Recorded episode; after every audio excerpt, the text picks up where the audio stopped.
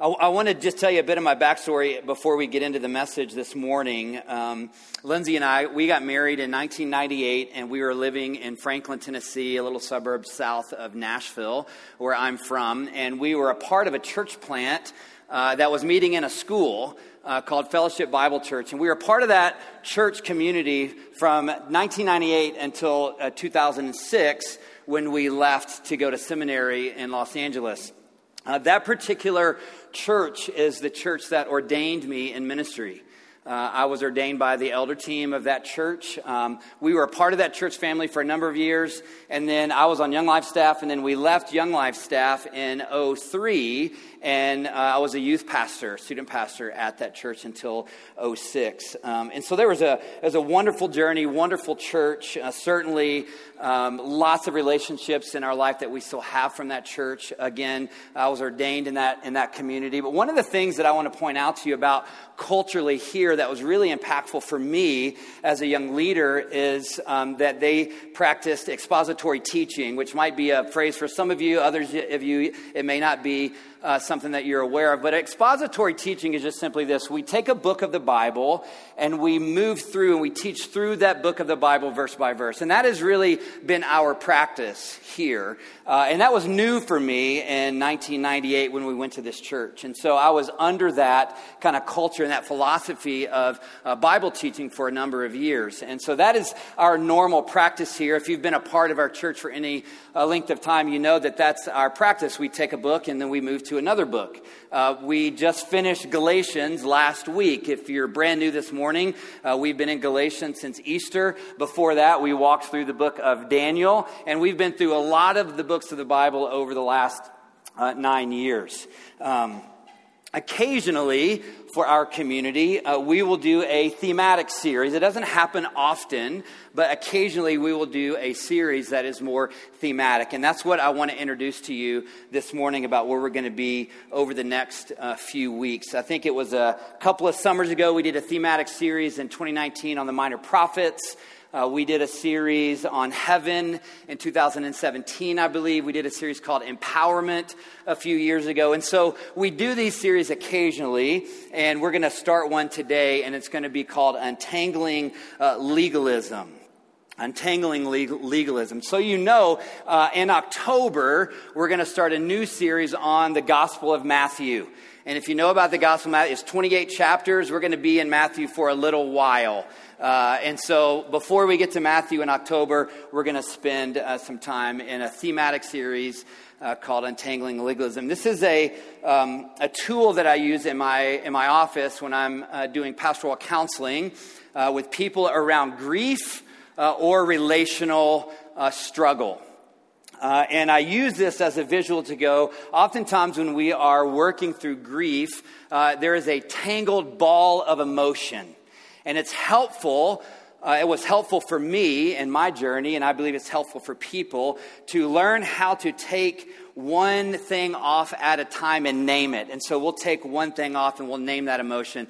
Also, around relational uh, issues that people need to work through. It's a tangled ball of emotion sometimes uh, that we help people work through. I think, I think the same could be true of a legalistic way of thinking about God and life and life with God. Sometimes it's helpful for us to go, what is in this? I'm really wanting to lean into this message of identity in Christ and freedom in Christ, but I've got these things in my life that seem to uh, keep me in this tangled ball of legalistic Christianity.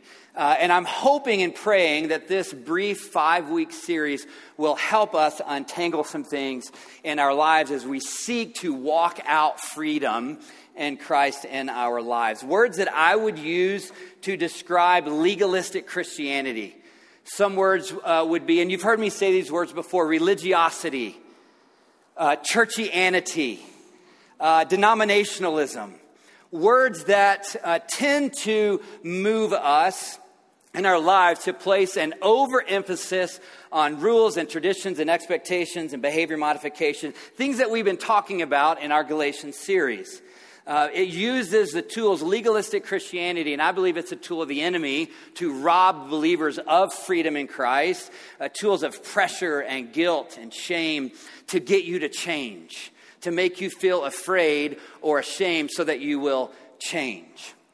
Um, legalistic Christianity is what our enemy uses to keep Christians from the amazing promises of the gospel, like peace and rest and joy and security in the Lord.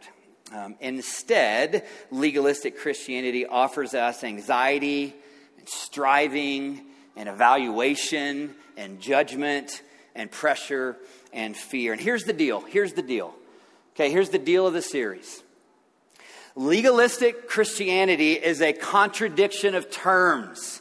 It's an oxymoron. Are you with me right now? It's not a thing, and we need to separate it from our understanding. We need to untangle it so that we can actually live in the freedom that God has given us in Christ. And so, after 15 weeks in the book of Galatians, we've learned to build a theological foundation of having an identity in Christ and having freedom in Christ. And from that foundation, we want to learn how to live into that freedom as followers of Jesus with love and service and honor to each other and to our community. And so we're going to spend five weeks unpacking some words that I have found pastorally over many years. In my own testimony and in my journey with people as a pastor, we're going to unpack some words that seem to trip Christians into a more fear based, legalistic walk with God. Um, and the words are these. We're going to spend one week on all, all of these words. Today, we're going to talk about the word confession. And then next we're going to talk about the word conviction. And in week three, we're going to talk about the word repentance. And then we're going to talk about the word sanctification. And then on the last Sunday, we're going to talk about the word wrath. There are other words that we could use to untangle legalistic Christianity. These are five words that I tend to experience a lot of with people, and they're words that we use a lot in Christian culture. Would you agree? But what my experience is of these words is that they tend to be words that trip up Christian toward fear instead of toward freedom. And so we want to reclaim these words. They've been hijacked by legalistic Christianity. And we want to reclaim these words and reframe them through the lens of freedom in Christ. And so that's my, that's my hope for this uh, series. I think the tagline is this thing working again? Oh, there we go. All right. Okay, here we go. Oh, we're, we're live now. Thank you, Kyle. Um, so here's the series. My, my prayer is that uh, we're going to bust up some works based legalistic ways of thinking about these words, practices uh, that don't lend, lend us toward liberty and walking out grace. Instead, they, they trip us up and they rob us of uh, freedom. I, I want to help us get off the performance treadmill and break down walls of a religious maze that sometimes that we get stuck in. And so that's the hope and the prayer of this series. Um, my hope and my prayer is to help us experience in our real life, in our actual real lives, my hope is that we will begin to taste and experience what 1 John 5 3 says the commands of God aren't burdensome. They are not burdensome. The commands of God are not burdensome or that we would experience in our real lives what Jesus says in Matthew 11 28 Come to me, all who are heavy laden, who are heavy laden and burdened. Does that just say heavy? Heavy and burdened. That's funny. Uh, heavy laden and burdened, I will give you rest. My hope that this series will actually be an opportunity for us to actually experience these truths in our in our lives. Some of you may may not have even known that 1 John 5 3 was in the Bible. I didn't even know that was in the Bible because when I was in seminary, I didn't know that verse was in the Bible. And Lindsay brought it to me in our kitchen and she said, Did you know this verse was in the Bible? And I was like, The commands of God aren't burdensome. Um, I probably read it before, but I don't know that I've ever seen it. And that, that moment was the beginning of the seeds of the vision for this church, that one verse. When Lindsay brought that to me in our kitchen when I was in seminary in 2007. Some of you, perhaps most of you, have experienced just the opposite of those promises that the commands of God have been burdensome, because that would have been my testimony at the time in 2007 when Lindsay brought that verse to me in our kitchen.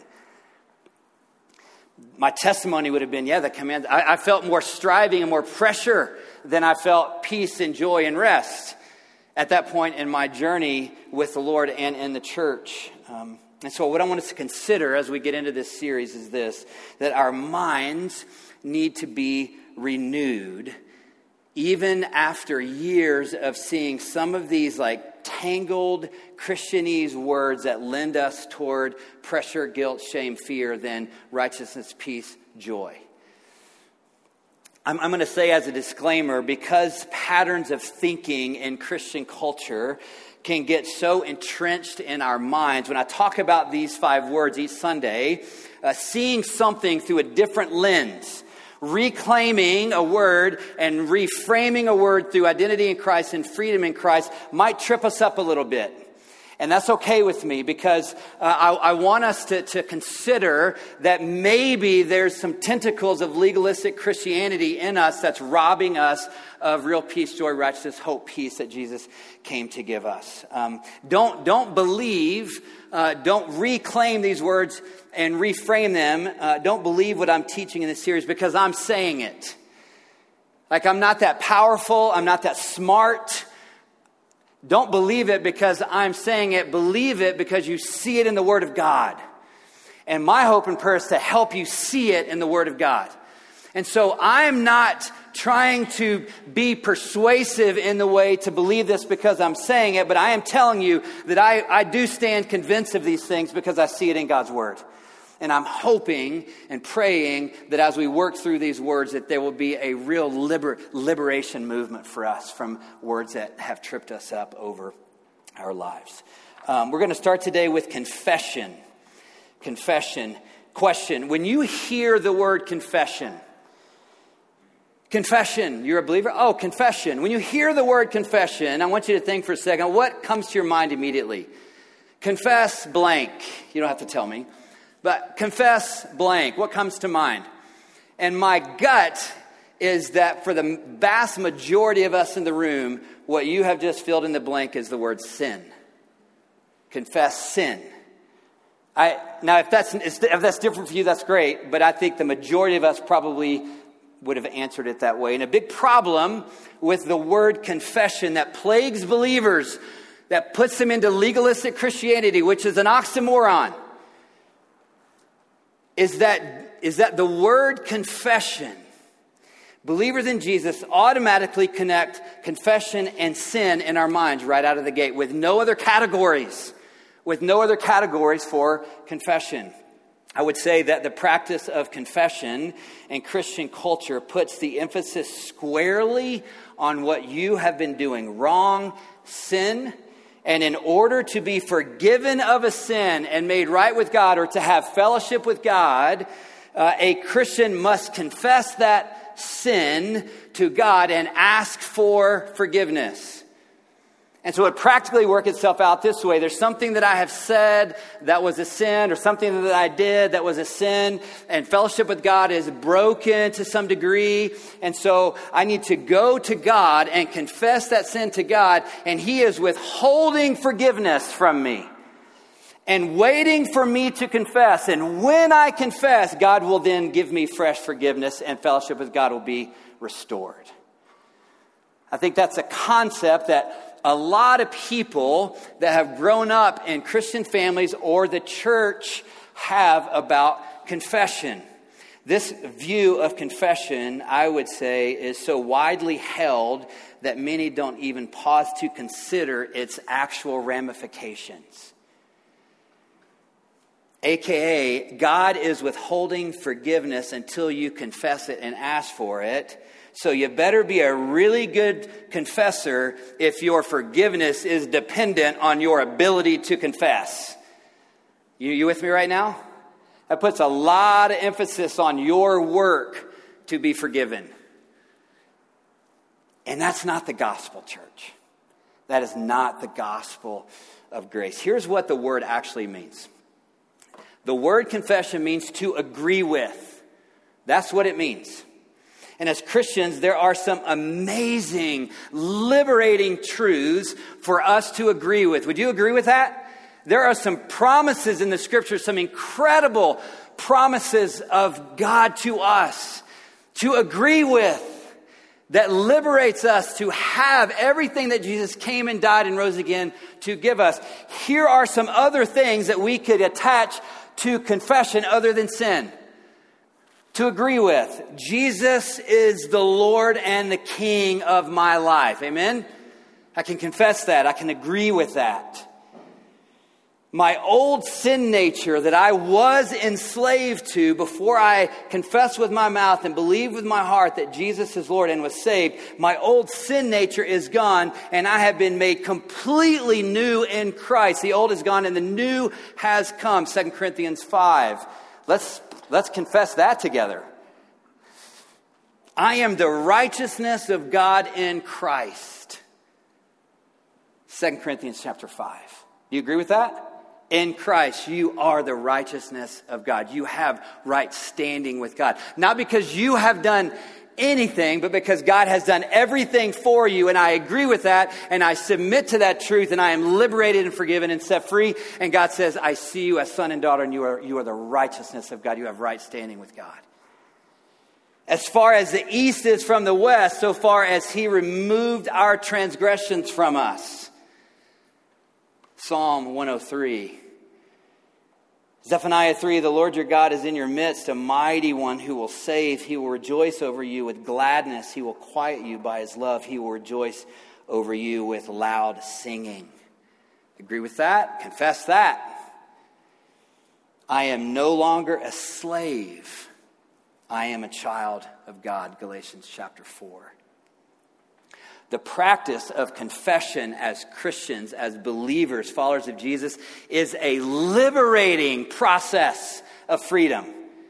But the word confession in Christian culture, I believe, has been hijacked and limited only to the confession of sin, and we need to reclaim it and we need to reframe it so that we can understand a more robust understanding of confession in our lives. Hear me, hear me say this. There is a place in our lives for confession of sin. There is a place. And we're going to talk about that, but don't, what I'm trying to make the point now is this don't limit confession only to confession of sin.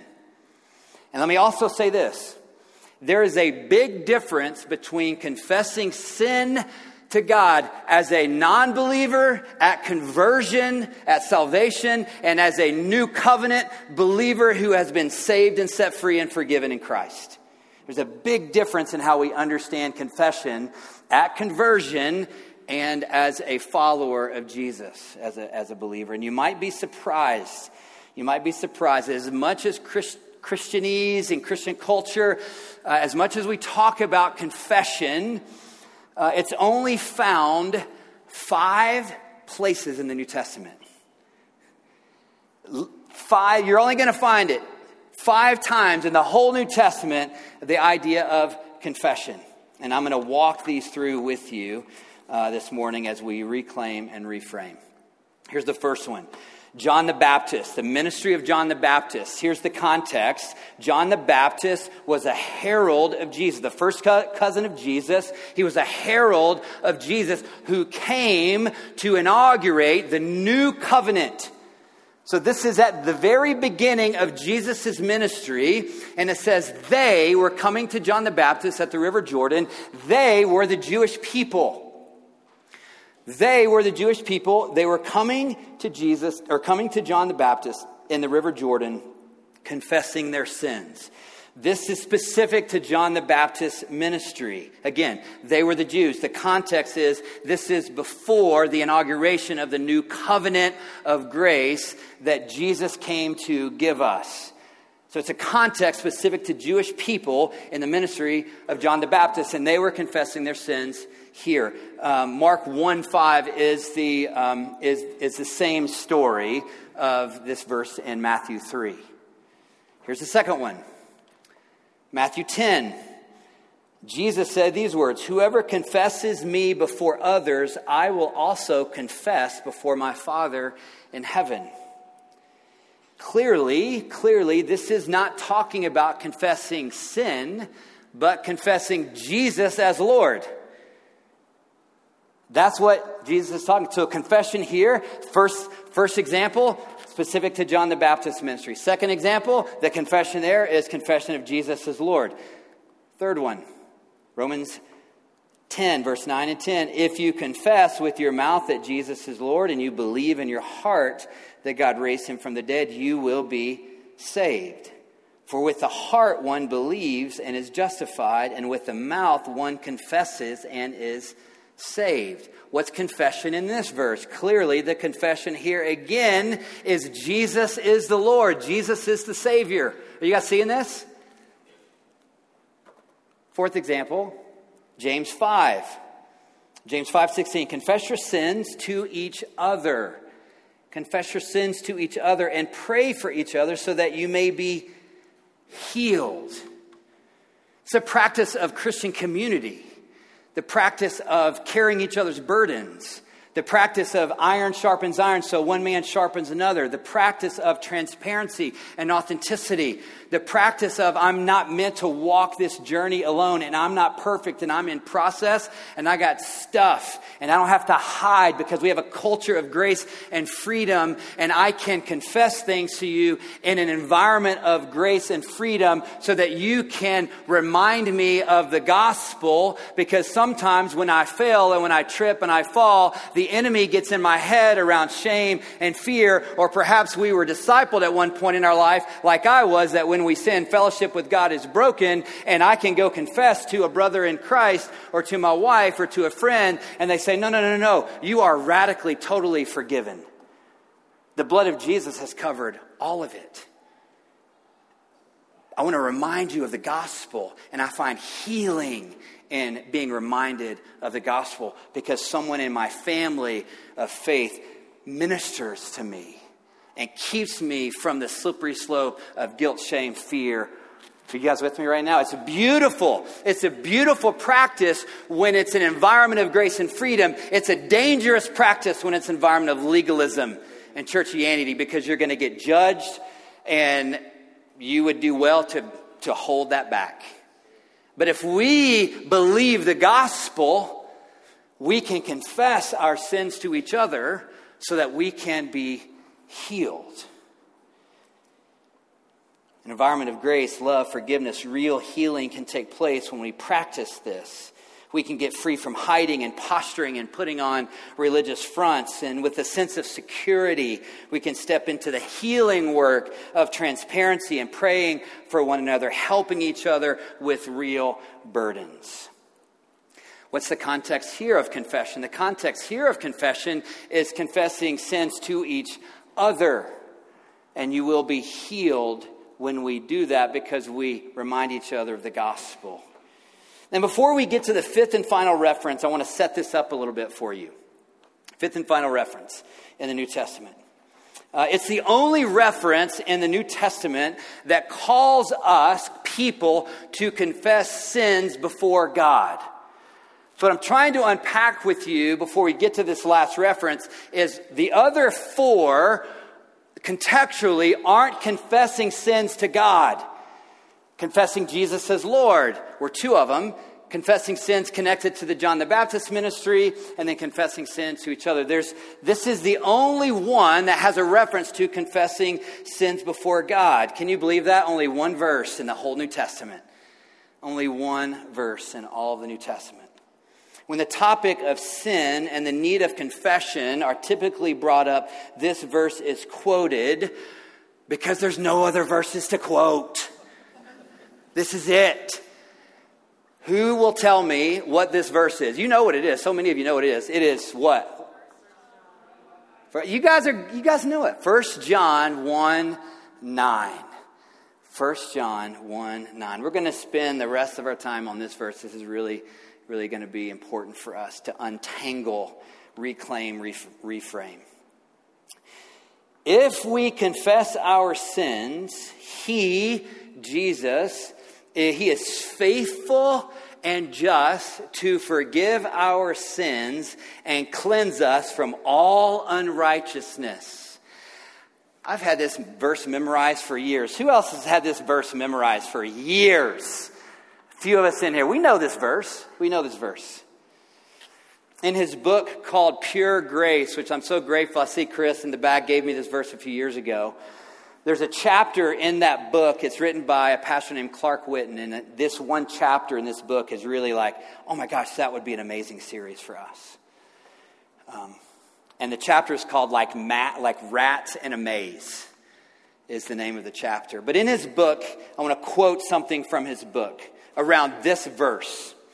And he says, This one verse is the fulcrum verse that tips your life toward legalism or grace,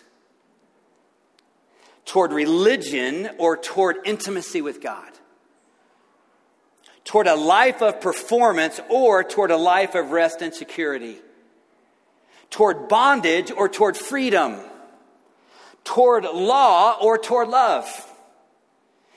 It is therefore imperative that this verse be interpreted correctly, and it has not been. Again, quoting Clark Whitten, Pastor Clark Whitten, he says this It is the most abused, misinterpreted, and misapplied verse in the whole Bible. Now, you can agree with him on that or not, and I'm not here to debate you on that. I'm just reading you his quote. But what I would say to you is that quote is a pretty provocative statement. Would you agree about this verse? And so, what I want to do with the, uh, the, the time we have remaining this morning is, is make three points with you about this one verse. And we're going to read actually that chapter in its context. And so if you want to turn over to 1 John chapter 1, toward the very end of the New Testament, 1st, 2nd, 3rd John, right before the book of Revelation. Um, three points about this verse. One is this, and you're going to see this in just a minute. This verse this chapter, 1 John 1, is not directed to Christians. It is directed to people who need salvation. And you're going to see this contextually in just a minute that the Apostle John is using chapter 1 of 1 John to proclaim the gospel message to people who don't have Jesus as their Savior. When we read the whole chapter, I think it will be clear. Let's start reading, and I don't have these verses on, but let me, let's read this together. I'm reading from the NIV. Let's read the first eight verses before we get to, ch- to verse 9, which we know so well. We know 1 John 1 9 so well, but we understand that context is king when we read the scripture, and we need to learn how to read verses within paragraphs and paragraphs within chapters and chapters within books, because when we rip a verse out of its context, all we're left with is a con. And that's how this verse gets misapplied, misinterpreted so often. Here, the Apostle John writing this letter, starting in verse 1, he says, That which was from the beginning, which we have heard. We have heard that which was from the beginning, which we have seen with our eyes, which we have looked at, and our hands have touched. This we proclaim concerning the word of life. We have seen the glory of Jesus, and we are proclaiming the truth and the glory of Jesus. He says in verse 2 the life appeared, Jesus himself, and we have seen it and we testify to it. He's giving a testimony. He's testifying to Jesus. And we proclaim it to, we proclaim to you the eternal life. He switches from we to you we have seen and we have heard, and now we proclaim to you. We proclaim to you the eternal life which was with the Father and has appeared to us. Verse 3 We proclaim to you what we have seen and heard. Here it is so that you also may have fellowship with us so that you would believe in Jesus and come into the community of following uh, Jesus and we would have fellowship with each other. And our fellowship is with the Father and with His Son, Jesus Christ. We write this to make our joy complete. Here it is, verse 5. This is the message we have heard from Him and we declare to you You guys seeing this? Proclaiming the gospel. We declare to you, God is light, and in him there is no darkness at all. If we claim to have fellowship with him, yet walk in darkness, we lie and do not live by the truth. But if we walk in the light as he is in the light, we have fellowship with one another, and the blood of Jesus, his son, purifies us from all sin. If we claim to be without sin, we deceive ourselves, and the truth is not in us. 1 John 1 John 1 9 is the next verse. John is imploring people to believe the gospel so that they would come into a saving relationship with Christ. And 1 John 1 9 tells them how to do it. I'm proclaiming the gospel to you. 1 John 1 tells you how to do it. And if we confess our sins, he is faithful and just to forgive us of our sins and cleanse us from all unrighteousness. Agree, confess, agree that we need a Savior, that we have a sin problem, and we need a Savior. Confess that. And he talks about that in his, in his proclamation message. And then here's the promise from 1 John 1 9 you will be forgiven and you will be cleansed from a little bit of unrighteousness or the unrighteousness that you have done up to this point only. No, it says what? You will be cleansed of all unrighteousness. You guys have heard me say this before. Let's do a, let's do a deep dive Greek word study on the, on the word all. And guess what we're going to come up with? All means all. Here's the literal translation of the Greek word that's translated all. And you will be cleansed of all unrighteousness the Greek word. It means all or every kind of, which is all. Okay? All. If we confess, a non believer confess our sins, he is faithful and just to forgive us of our sins and cleanse us from all unrighteousness. That's point two. Cleanse from all unrighteousness means all. Here's a statement. At the moment of conversion, the moment somebody sees the glory of Jesus and believes in their heart, confesses with their mouth, and believes in their heart, at that moment, at that moment of conversion, at that moment of salvation, a person, you, I, if you, if you follow Jesus, if you believe in Jesus, you are cleansed of all unrighteousness and you are made to be the righteousness of God in Christ. And the sins that have been forgiven in that moment are your past, your present, and your future. Totally, radically forgiven and set free. Reconciled, restored, brought into a saving, secure relationship with God. When you confess with your mouth that Jesus is Lord and believe in your heart that God raised him from the dead, you will be saved and sin will no longer be laid to your account because you have been made the righteousness of God, because you have been radically forgiven and set free because of the blood of Jesus and your belief in following Jesus, past, present, future sins. And when we believe that, fear doesn't get to come in because we know that we are the righteousness of God in Christ. Jesus didn't just forgive your sins up to the time that you were saved, He forgave all your sins forever. You are as forgiven now as you ever will be, even in heaven. You are in Jesus because of the blood of Jesus. You are as forgiven in this moment of time, right now. You are as forgiven now as you ever will be, even in heaven. Like, consider that. Think about that. Process the glory of that and the freedom of that and the security of that and the rest of that. Come to me, all you are weary and heavy laden, and I will give you rest. I'll never leave you. I'll never forsake you. Nothing can separate you from the love of God in Christ Jesus. No one, no one in Christ will ever be condemned. We have so many amazing promises to agree with, to confess to. And this one verse trips up so many Christians, and we believe this false idea that I have to confess my sins to God in order to get fresh forgiveness, when the truth of the gospel is you're already forgiven. It's already done, the work is already done. You are as forgiven now as you ever will be. Last point, we'll close here. Worship team, you can come back up. As covenant, new covenant believers, followers of Jesus, hear me say this. It is helpful, it is good to confess our sins to one another in order to experience fresh healing in an atmosphere of the gospel. But we, we don't have to confess our sins to God in order to be forgiven by God. It's already a promise to you. We confess our sins to God because we already are forgiven.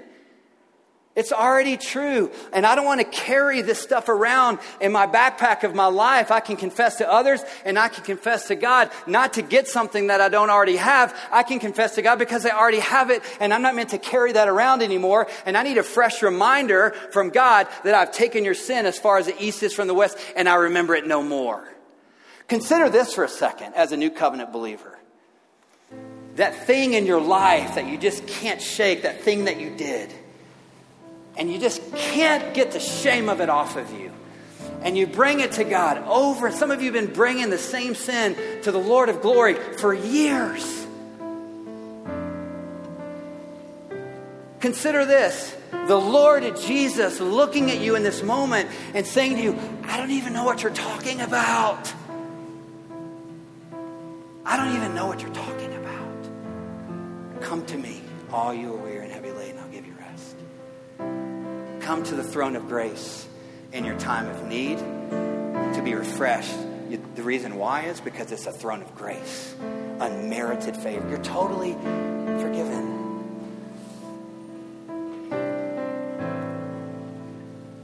As a Christian, I don't confess in order to be forgiven. I confess because I'm already forgiven. And when I interact with other people and when I interact with God about sin, it's for my healing it's not for my forgiveness. I'm already forgiven. Are y'all with me right now? Boy, I hope this is good news for you. There is healing in the confession because I am reminded of what is true. I'm no longer a slave to sin. I am a child of God. I have an identity in Christ. I am free in Christ. After proclaiming the gospel to unbelievers in 1 John chapter 1, the apostle turns his attention to Christians in 1 John chapter 2 verse 1 and he explains how we experience fresh healing when we sin as new covenant believers. And here's the word. My little children, I'm writing these things to you so that you may not sin. And if anyone sins,